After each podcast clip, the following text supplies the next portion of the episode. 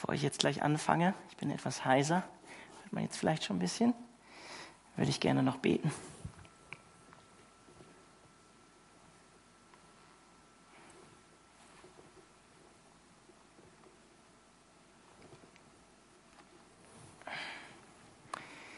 Ja, Herr, wir danken dir dafür, dass dein Wort wirklich groß ist und wirklich große Dinge enthält, die wir vor deinem Kommen schon lesen. Bevor du gekommen bist, lesen wir sowas wie in Jesaja 53. Herr, und ich bete darum, dass du heute uns herausforderst, durch diese Textstelle, die wir gerade gehört haben, unser Vertrauen ganz in dich zu setzen, Jesus und einfach ermutigt zu sein, wo wir vielleicht entmutigt sind, dir neu unser ganzes Vertrauen zu schenken. Herr, ich danke dir dafür, dass wir dein Wort haben und dass wir dein Wort lesen können, dass wir dein Wort studieren können in aller Freiheit hier in Deutschland, dass wir nicht Angst haben müssen, ähm, verfolgt zu werden, wie, wie es leider in manchen Ländern auf dieser Welt ist. Dass wir keine Angst haben brauchen, eine Bibel zu besitzen oder uns hier zu treffen als Christen. Und wir danken dir dafür. Jesus, dass das so ist, dass wir diese Freiheit haben, wollen es nicht selbstverständlich nehmen. Bitten dich darum, dass du jetzt einfach zu uns sprichst, durch dein lebendiges Wort und dass du durch deinen Heiligen Geist auch zu uns redest, dass du uns dein Wort aufschließt. Amen. Falls ihr mich nicht kennt oder neu seid, mein Name ist Alexander Gasnick. Ähm, ich bin einer von drei Pastoren und fünf Ältesten in dieser Gemeinde. Ich bin seit circa zwei Jahren hier Assistenzpastor in der Gemeinde. Und ähm, der Samuel Garrett, den ich vorhin oder am Anfang vom Gottesdienst erwähnt habe, der ist ein Hauptpastor hier in dieser Gemeinde und der hätte eigentlich durch den Gottesdienst heute geleitet. Wir sind aktuell in einer kleinen Miniserie, jetzt im Advent. Ihr wundert euch jetzt vielleicht wahrscheinlich schon, hm, warum geht es so viel um Kreuz und eigentlich hört sich das fast an wie Ostern. Ja, das stimmt. Wir sind in der Serie Das Kommen Jesu. Und es ist eine, eine etwas andere Adventsserie, als man sie sonst vielleicht gewohnt ist. Ähm, Advent kommt ja aus dem Lateinischen und es gibt äh, da die zwei Worte Adventus Domini zum Beispiel, Ankunft des Herrn. Und das ist das, was wir als Christen glauben, dass Gott in Jesus Christus Mensch geworden ist. Dass Jesus wahrer Mensch und wahrer Gott war und somit auch der einzige Mittler ist, um die Verbindung zu Gott wiederherzustellen. Und ich bin davon überzeugt, dass das Neue Testament lehrt, dass wir durch Jesus Christus Gott erkennen können und Gott, mit Gott wieder in Beziehung treten können. Und dass es ohne Jesus Christus keine Verbindung mit Gott möglich ist. Und dieser Jesus Christus, von dem wir jetzt in der Adventszeit das Kommen, das erste Kommen feiern, der ist die Hoffnung des Alten Testaments. Und im Neuen Testament die Erfüllung oder die Vollendung dieser Hoffnung. Und in beiden Testamenten, dem Alten und dem Neuen Testament, ist Jesus Christus meiner Meinung nach der Mittelpunkt. Damit stehe ich nicht ganz allein mit dieser Überzeugung. Ich glaube, dass letztlich alles in der Bibel in Bezug auf Jesus Christus steht.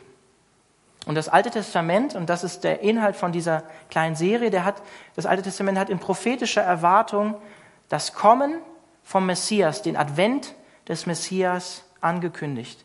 Und genau darauf schauen wir in dieser kleinen Serie, die etwas andere Adventsserie. Und ich möchte an diesem, äh, in diesem Zusammenhang mit Prophetie auch nochmal daran erinnern, dass Prophetie im Alten Testament nicht nur eine zukünftige Nuance hat, also irgendwas, was vorausgesagt wird, bevor es überhaupt eingetreten ist, sondern vielmehr, wenn wir die ähm, Propheten lesen, eine umkehrende und tröstende Rolle spielt im Alten Testament. Dass Israel sich wieder an den Bundesschluss mit dem Gott Jahwe erinnert und wieder zu ihm umkehrt. Ja, also Prophetie ist nicht nur etwas Zukünftiges, auch wenn das dieser Fokus von unserer kleinen, der etwas anderen Adventsserie ist. Viele der alttestamentlichen Prophezeiungen haben sich in der ersten Ankunft, im ersten Advent von Jesus Christus erfüllt und meiner Meinung nach dann auch als wahr bewiesen. Und sie wurden im Alten Testament vorbereitend gegeben auf die Geburt von Jesus Christus. Und deswegen bin ich davon überzeugt, und deswegen hatte ich auch diese Idee für diese kleine Serie im Advent, ist es ein starkes Zeugnis meiner Meinung nach für die Wahrheit und die Zuverlässigkeit unseres Glaubens. Nicht ausschließlich, aber ein starkes Zeugnis dafür. Und auch für die Gottheit von Jesus Christus. Und ich glaube auch eine echte Ermutigung für uns als Christen, auch in Zukunft auf Jesus Christus zu vertrauen. Weil das, was angekündigt ist, eingetreten ist, weil es wahr geworden ist, in Erfüllung gekommen ist.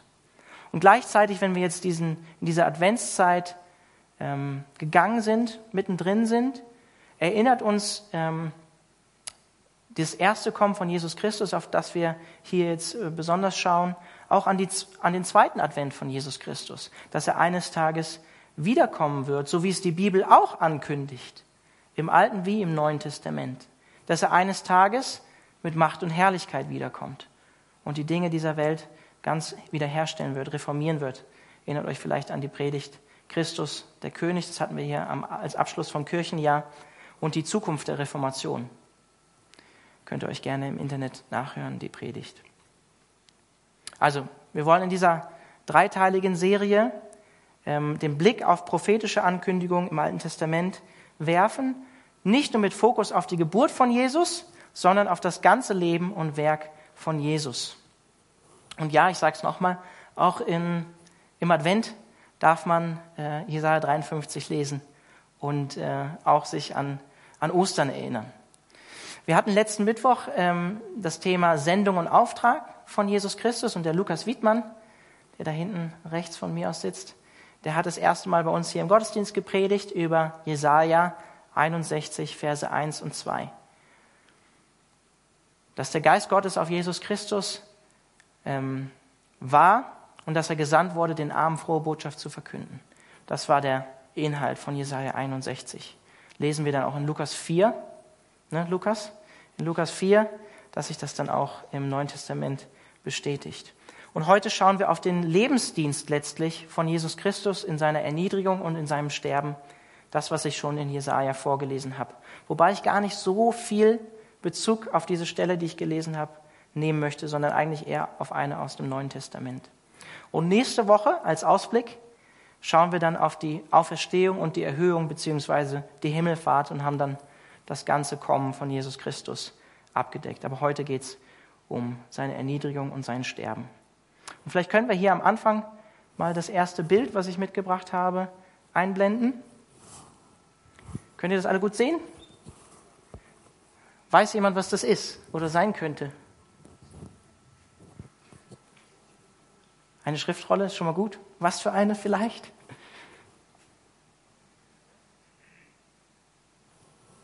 Können es nicht lesen, ist ein bisschen klein, ne? Nein. Ja, das ist eine Schriftrolle gefunden in Qumran am Toten Meer, gelegen ungefähr zwischen 100 bis 200 vor Christus, also irgendwo dazwischen wird die datiert, um 1950 rum gefunden mit circa 200 anderen Abschriften oder Teilabschriften aus dem Alten Testament. Und diese Rolle ist eine Lederrolle und über, also sind ungefähr 17 Teile zusammengenäht und über sieben Meter lang. Also nahezu eine vollständige Abschrift des gesamten Buches, wer hätte es gedacht, Jesajas.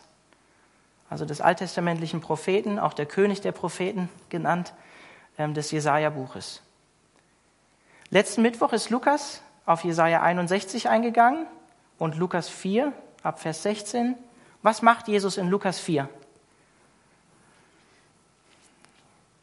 Er nimmt eine Schriftrolle, rollt diese auf und liest aus ihr. Wahrscheinlich eine ähnliche Rolle wie die, die eben gerade noch eingeblendet war. Vielleicht aber auch aus Papyrus. Wissen wir nicht genau, was das für eine Schriftrolle war. Jesus hat daraus vorgelesen und Jesaja als Propheten bestätigt, der sein Kommen angekündigt hat. Was hat Jesus gesagt? Das, was Jesaja hier geschrieben hat, das hat sich heute vor euren Augen und Ohren erfüllt in seinem Kommen. Und wenn, wenn wir ein Bild weitermachen, sehen wir hier, ich kann das, also ich musste zwar auch Hebräisch lernen, ich bin jetzt auch schon ein bisschen raus und hier sind auch keine äh, Vokale dabei. Ähm, und das ist auch ein bisschen andere Stilistik vom Hebräischen, ist ein bisschen ältere Schriftart. Aber ihr seht rechts oben in Rot eine kleine 53, oder? Könnt ihr sehen, oder? Genau. Das ist Jesaja 53, das, was ich vorgelesen habe. ich habe natürlich noch ein bisschen weiter vorne angefangen, schon in Kapitel 52, ähm, einen, einen Scan von der Jesaja-Rolle um 100, 200 vor Christus in Qumran gefunden. Das, was ich jetzt eben gerade vorgelesen habe. Und es ist so, dass eigentlich erst seit ja, dem Zeitalter der Aufklärung und mit der damit verbundenen Bibelkritik ähm, in der historisch-kritischen Forschung ähm, ja, die Forscher, Theologen gesagt haben, ähm, das, was, was wir da im Jesaja-Buch lesen, das kann eigentlich gar nicht ähm, aus verschiedenen Gründen von einem Propheten oder einer Person sein. Das kam erst ähm, da auf. Das wird sogar teilweise drei verschiedenen Personen zugeschrieben. Also Proto, Deutero und Trito Jesaja. Manche sagen auch nur Deutero, Deutero Jesaja, also nur zwei verschiedene Personen, die das Buch geschrieben haben. Und Gründe dafür sind stilistische Gründe im Hebräischen, aber auch die Erwähnung von Namen oder Ereignissen, die unmöglich vor dessen Eintreten aufgeschrieben worden sein können. Das haben wir ähnlich in der historisch-kritischen Forschung auch beim Daniel-Buch zum Beispiel weil Daniel Dinge voraussagt und die können ja nicht, also die können ja nicht vorher geschrieben sein und dann auch noch wirklich eintreten. Das ist eine weltanschauliche Frage, wie man dazu steht. Hat meiner Meinung nach erstmal in erster Linie gar nichts mit dem Text zu tun, den wir lesen. Können wir nicht auf die Details hier eingehen, ist auch nicht mein Ziel heute Abend, aber mir war es wichtig, das auch angeschnitten zu haben oder zu erwähnen. Und in diesem Zusammenhang ist es auch wichtig, dass Jesaja äh, von den alttestamentlichen Propheten im Neuen Testament am häufigsten zitiert wird. Ungefähr 70 Mal sogar im Neuen Testament.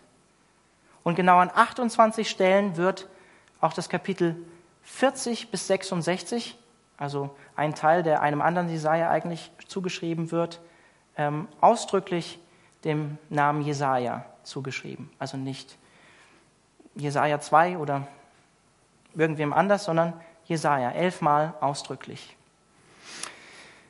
Und ich lade euch ein, mit mir jetzt Johannes 12, also die andere Bibelstelle, auf die ich eigentlich mehr eingehen möchte heute, aufzuschlagen, wo auch Jesaja zitiert wird. Johannes 12 aus der Schlachterübersetzung, lese die Verse 37 bis 43.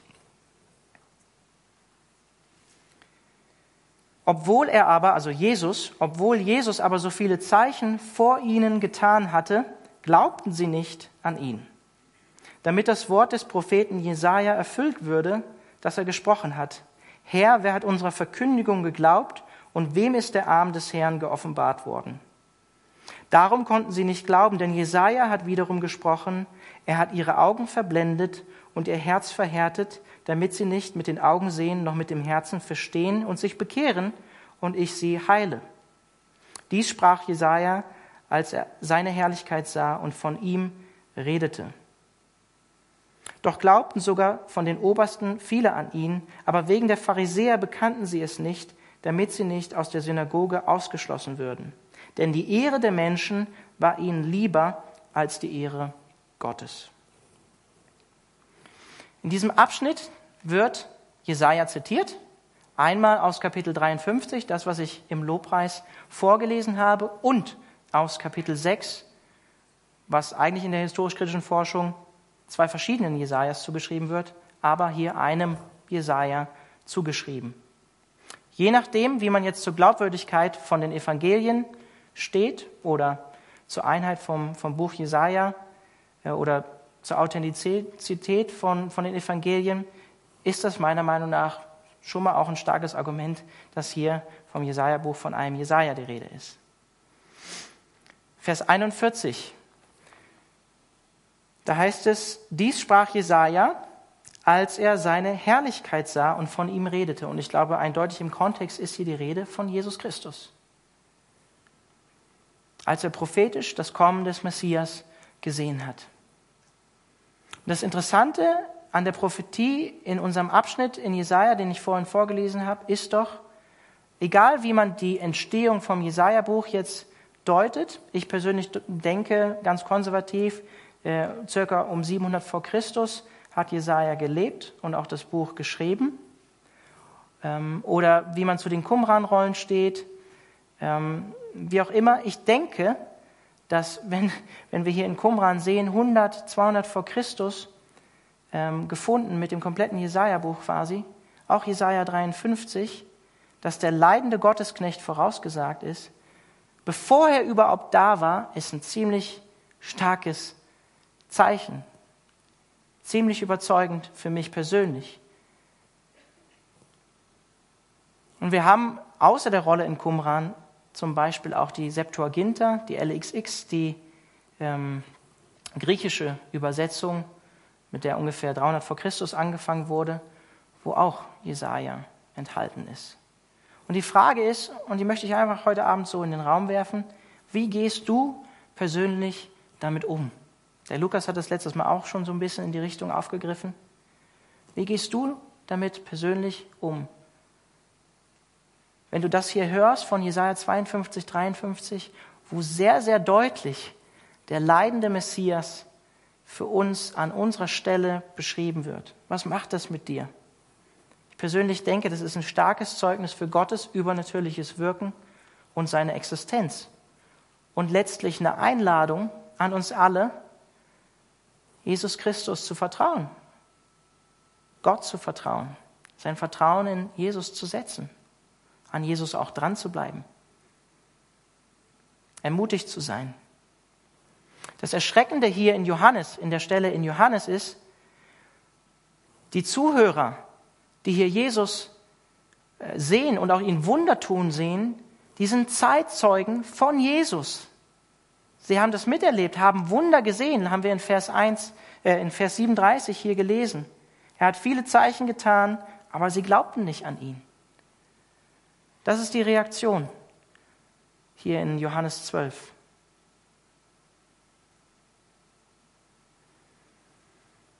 Und das bestätigt er hier durch Jesaja 53, Vers 1 zum Beispiel. Wer hat unserer Verkündigung geglaubt und wem ist der Arm des Herrn geoffenbart worden? Stellt ähm, Jesaja hier die Frage. Und ich möchte nochmal zurückspringen auf Jesaja 53 und dann auch da weiterlesen. Da heißt es weiter, er wuchs auf vor ihm wie ein Schössling, wie ein Wurzelspross aus dürrem Erdreich. Er hatte keine Gestalt und keine Pracht. Wir sahen ihn, aber sein Anblick gefiel uns nicht. Verachtet war er und verlassen von den Menschen, ein Mann der Schmerzen und mit Leiden vertraut, wie einer, vor dem man das Angesicht verbirgt, so verachtet war er und wir achteten ihn nicht. Nochmal meine Einladung heute Abend. Wie reagierst du auf diese klaren Worte, die hier vor dem Kommen des leidenden Messias, vor Jesus Christus wie reagierst du darauf? Wie gehst du damit um, wenn du das hörst? Bleibt es bei dir vielleicht im Kopf, beim kognitiven, ich bestreite die Voraussagen in, in Jesaja 53, 52? Oder, ja, okay, ich nehme das an, dass das 200 vor Christus, 100 vor Christus vorausgesagt wurde, aber glauben? So wirklich glauben an Gott, an Jesus? weiß ich nicht, ob ich das kann, ob ich das soll, ob ich das will. Oder reagierst du anders? Setzt du wirklich dein Glauben und dein Vertrauen in und auf Jesus Christus, wie er in Jesaja 53, bevor er überhaupt gelebt hat, vorgestellt wird? Nämlich stellvertretend leidend an deiner Stelle, um dich und mich zu erlösen. Und da möchte ich einfach nochmal auf ein paar Verse von Jesaja 53 eingehen und die einfach nochmal betonen und hervorheben. In Vers 4 zum Beispiel heißt es, unsere Krankheit hat er getragen, unsere Schmerzen auf sich geladen. Und in Vers 5, er war um unserer Übertretung willen durchbohrt, wegen unserer Missetaten zerschlagen. Die Strafe lag auf ihm, damit wir Frieden hätten und durch seine Wunden sind wir geheilt worden.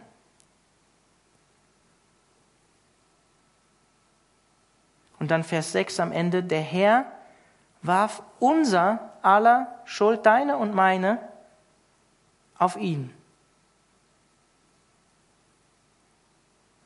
Ende von Vers 8. Denn er wurde aus dem Land der Lebendigen weggerissen wegen der Übertretung meines Volkes. Wegen unserer Schuld hat ihn Strafe getroffen. Und Vers 10 ganz eindeutig, wenn er sein Leben zum Schuldopfer gegeben hat. Und Vers 11, auch am Ende von Vers 11, er, der Gerechte, wird viele gerecht machen und ihre Sünden, ihre Sünden wird er tragen. Und dann am Ende von Vers 12 auch wieder. Und die Sünden vieler getragen und für die Übeltäter gebetet hat. Also ganz eindeutig geht es darum, dass er stellvertretend an deiner und meiner Stelle leidet. Und ich glaube, hier ist es interessant zu erwähnen, dass der Name des Propheten Jesaja bedeutet, der Herr selbst ist oder wirkt Heil, Rettung, Erlösung. Gott selbst ist letztlich Heil, Erlösung, Rettung. Das Heil ist nicht in uns, sondern in Gott.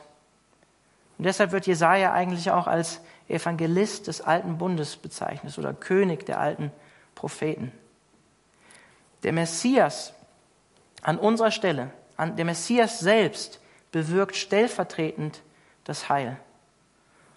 Und hier ist es auch interessant zu erwähnen, dass der gräzisierte, also der Griech, ins Griechische übertragene Name Jesus, gräzisierte Form Jesus von Jeshua oder Joshua, quasi genau dasselbe bedeutet.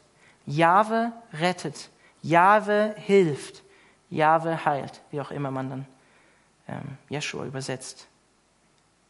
Das heißt, das, was du und ich, das, was wir wirklich brauchen, das ist nicht in dir oder mir zu finden, sondern letztlich in Gott, in Jesus, im Messias allein.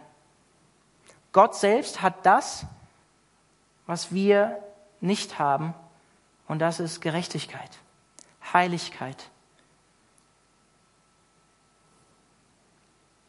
In 2. Korinther 5, 21 drückt es Paulus so aus.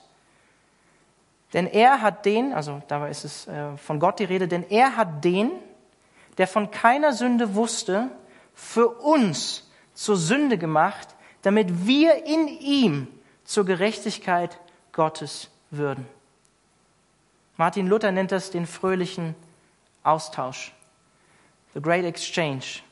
Unsere Sünden lagen auf ihm und er schenkt uns seine Gerechtigkeit, die wir durch den Glauben sola fide annehmen können.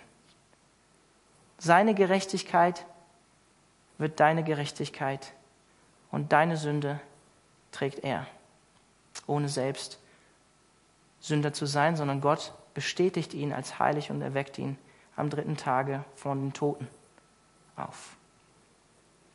Das ist das Evangelium in der Person von Jesus Christus.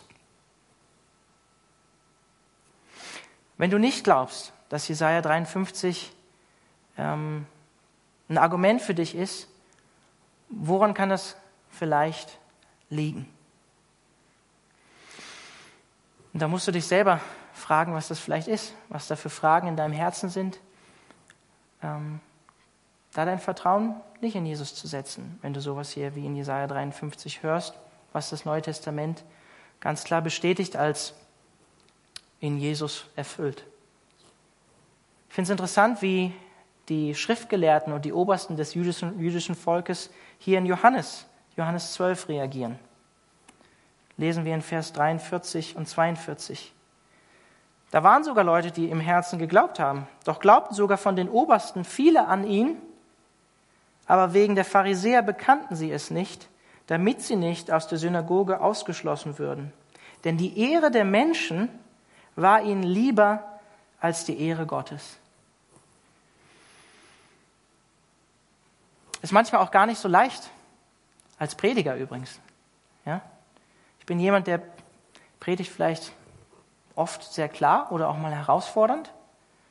Und damit kommen auch nicht, nicht immer alle Leute klar, wenn ich das so mache. Aber ich mache das nicht, um meiner selbst willen, sondern weil ich wirklich ähm, Gottes Wort ungefiltert, erklärend natürlich, aber weitergeben will. Und es geht mir nicht darum, Menschen zufriedenzustellen, sondern letztlich Botschafter zu sein für das, was hier geschrieben steht. Kein Erfinder, sondern Botschafter, so wie die Propheten im Alten Testament letztlich auch, die immer wieder auf die Tora, auf die ersten Bücher, ersten fünf Bücher Mose verwiesen haben. Ist dir die Ehre oder Anerkennung von Menschen vielleicht wichtiger als die Ehre bei Gott? Ist da vielleicht sogar Angst, ausgeschlossen zu werden, vielleicht aus Kreisen oder Freundeskreisen, die vielleicht einen für verrückt erklären würden, wenn du dich zu Jesus Christus als Licht und Heiland der Welt tatsächlich bekennst und sagst, ja, ich glaube wirklich an Jesus. Vielleicht hast du es auch schon mal erlebt in Freundeskreisen, wenn du dich zu Jesus bekannt hast. Und dann geht es weiter in Vers 44 in Johannes 12. Jesus aber rief und sprach, wer an mich glaubt, der glaubt nicht an mich, sondern an den, der mich gesandt hat. Und wer mich sieht, der sieht den, der mich gesandt hat. Jesus als wahrer Gott in menschlicher Gestalt. An Jesus zu glauben bedeutet, das hatten wir auch im ersten Johannesbrief, durch den wir davor gegangen sind, vor der Reformationsserie, die wir da hatten. Ähm, an Jesus zu glauben bedeutet, an Gott zu glauben, der Jesus gesandt hat und der in Jesus mit der ganzen Fülle Gottes war. Und ich möchte das auch hier einfach nochmal vorlesen, weil ich denke, das ist wichtig, das nochmal zu hören. Kolosserbrief, Vers 15, da heißt es über Jesus Christus. Jesus ist das Abbild des unsichtbaren Gottes, der Erstgeborene, der über aller Schöpfung ist. Und dann in Vers 19, denn es gefiel Gott in ihm, in Jesus, alle Fülle wohnen zu lassen und durch ihn alles mit sich selbst zu versöhnen, indem er Frieden machte durch das Blut seines Kreuzes, durch ihn sowohl was auf Erden als auch was im Himmel ist. Und dann auch noch Kolosser 2, Vers 9. Denn in ihm, in Jesus, wohnt die ganze Fülle der Gottheit leibhaftig. In Jesus Christus war Gott wirklich voll da, auch wenn Jesus voll Mensch war. Dazu bekennen wir uns hier in der Calvary Chapel Freiburg. dann heißt es weiter in Johannes 12, ab Vers 46, und das ist sehr adventsmäßig. Ich bin als ein Licht in die Welt gekommen, damit jeder, der an mich glaubt, nicht in der Finsternis bleibt. Das sollte uns im Advent natürlich bewusst sein, Jesus ist gekommen in die Finsternis, in die, wie Johannes sagen würde, Welt, die wir als Christen eben nicht lieben sollen, weil sie alles andere ist, als, ähm, als Gott zu verherrlichen mit dem, was sie für Maßstäbe hat, die sie ähm, hat in, ihr, in der Welt, die existieren. Auch wenn es in Johannes heißt, denn also hat Gott die Welt geliebt. Ja? Gott selbst kommt in Jesus Christus um uns aus unserer geistlichen Finsternis und unserer Blindheit, aus unserer Trennung zu Gott zu befreien, zu erlösen. So wie wir es auch in Lukas 4 letzten Mittwoch gehört haben, den Blinden, dass sie wieder sehend werden. Und ich glaube, diese Verse in Jesaja 53, wo es auch um, um körperliche Heilung geht, er hat unsere Krankheiten getragen, das spricht sowohl von beiden, das spricht wirklich von Heilung. Wenn wir den Evangelien glauben, dann hat Jesus Wunder getan, Menschen geheilt. Aber es spricht auch in einer doppeldeutigen Weise darauf gehend, dass wir geistlich tot oder blind waren und dass er uns sehend gemacht hat. Das, was Johannes äh, in Johannes 3 berichtet, die Begegnung mit Nikodemus und Jesus. Und Jesus sagt, ihr, ihr müsst geistlich von neuem geboren werden, damit ihr diese ähm, geistige Dimension, die ist das Reich Gottes, überhaupt wahrnehmen könnt und wisst, was es ist. Und in diesem Zusammenhang möchte ich auch nochmal zwei herausfordernde Verse vor diesem Abschnitt lesen, im Zusammenhang mit dem Licht, von dem Jesus spricht, was er selbst ist. Da heißt es in Vers 35 und Vers 36 im Johannesevangelium Kapitel 12. Da sprach Jesus zu ihnen, noch eine kleine Zeit ist das Licht bei euch, wandelt, solange ihr das Licht noch habt, damit euch die Finsternis nicht überfällt. Denn wer in der Finsternis wandelt, weiß nicht, wohin er geht. Solange ihr das Licht habt, glaubt an das Licht, damit ihr Kinder des Lichts werdet. Dies redete Jesus und ging hinweg und verbarg sich vor ihn.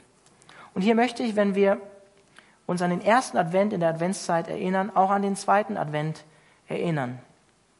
Jesus als Ankündigung über sein Sterben, er spricht hier davon, dass er gehen wird und dass damit das Licht aus der Welt geht. Er selbst ist ja das Licht.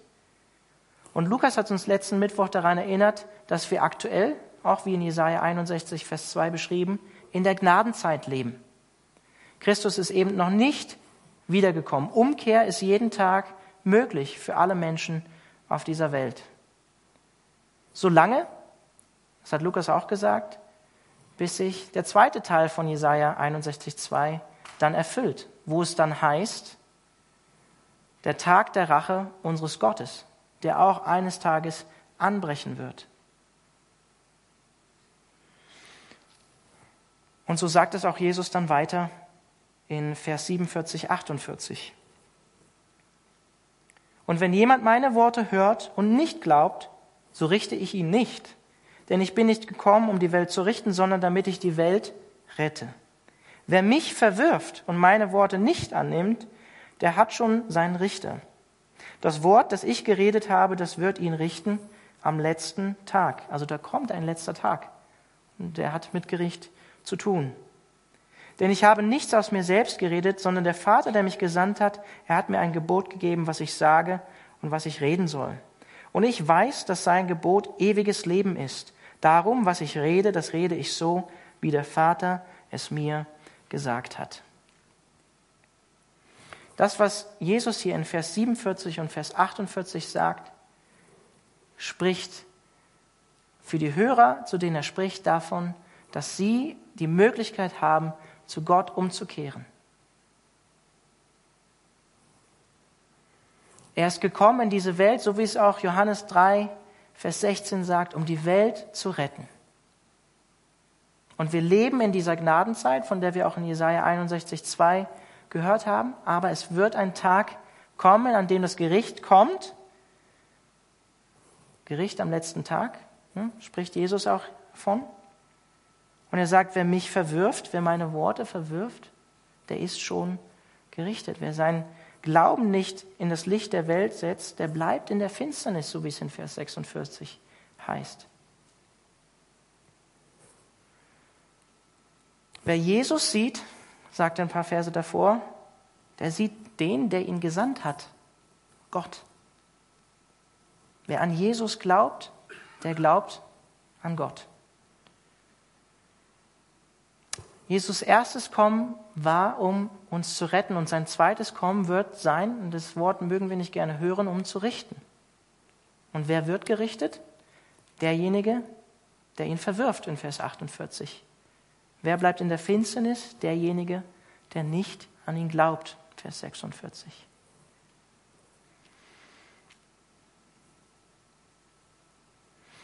Ich persönlich glaube, dass die Ankündigung von Jesus als leidender Gottesknecht, als leidender Messias eine gesunde Erinnerung ist, auch in der Adventszeit, weil ich davon überzeugt bin, dass das ultimative Ziel, warum Jesus in diese Welt kam, eben sein stellvertretender Tod am Kreuz für uns Menschen war. Und ich glaube wirklich, dass man das Kommen von Jesus schon auf diesen Kern zusammenfassen kann, dass er letztlich vor Grundlegung der Welt dazu erwählt, geboren wurde, um zu sterben.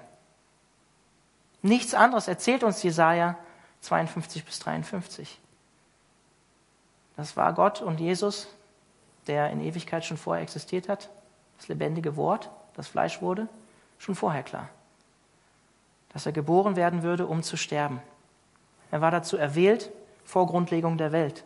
Und deswegen bin ich davon überzeugt, Weihnachten und Ostern sind gar nicht so weit voneinander entfernt.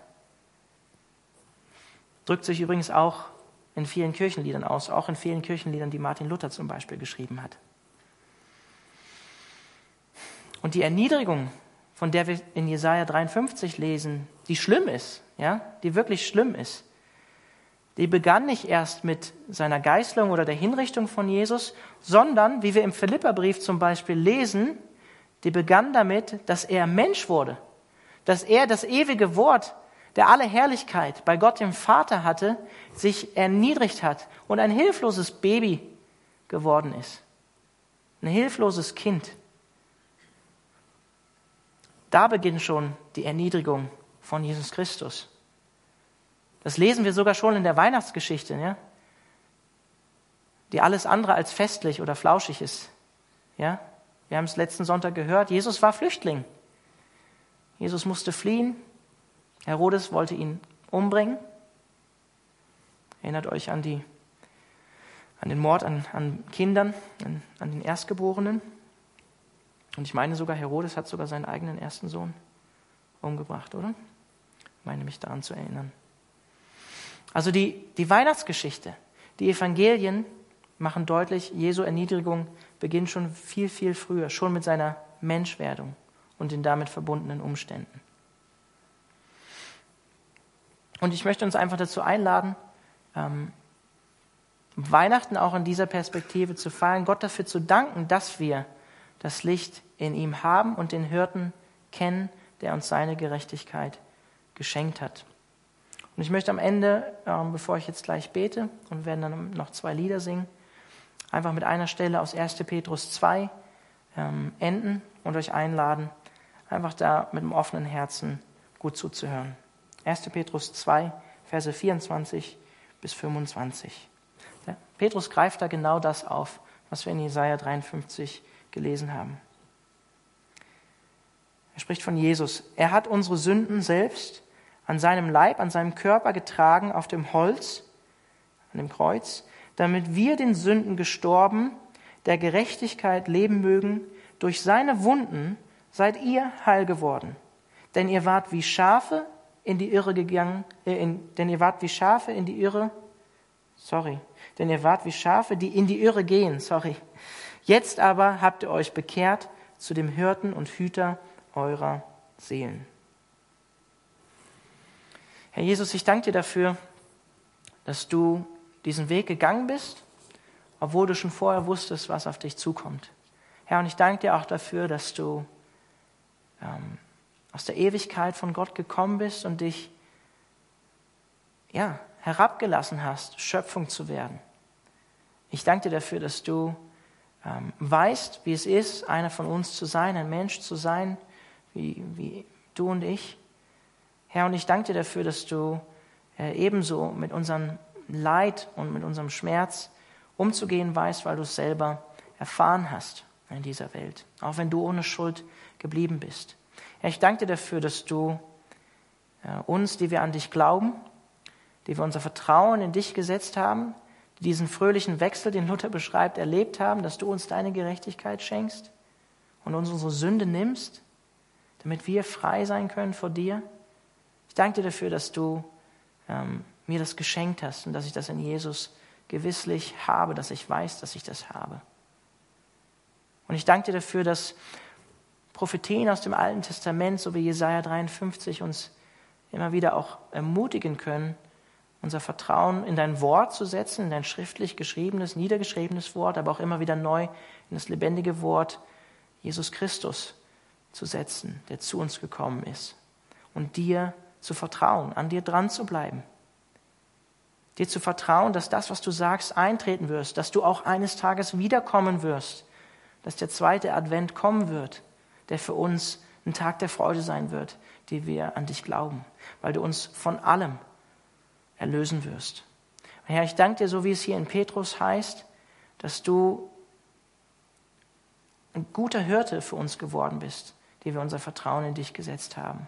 Dass du uns von dem falschen Weg, auf dem wir gegangen sind, in die Irre, blind wie wir waren, dass du uns aufgegriffen hast, wie ein guter Hirte und uns mitgenommen hast in die richtige Richtung, Herr.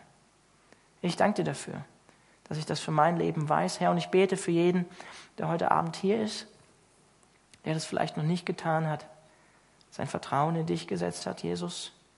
Ich bete darum, Herr, dass du alle Zweifel und alle Ängste und auch alle ja, Sorgen an der eigenen Ehre, an dem eigenen Ansehen vielleicht auch vor anderen Menschen nimmst. Und dass du ja einfach den Ehrenplatz in unserem Herzen bekommst, wo wir vielleicht Zweifel haben oder Angst haben, dir zu vertrauen.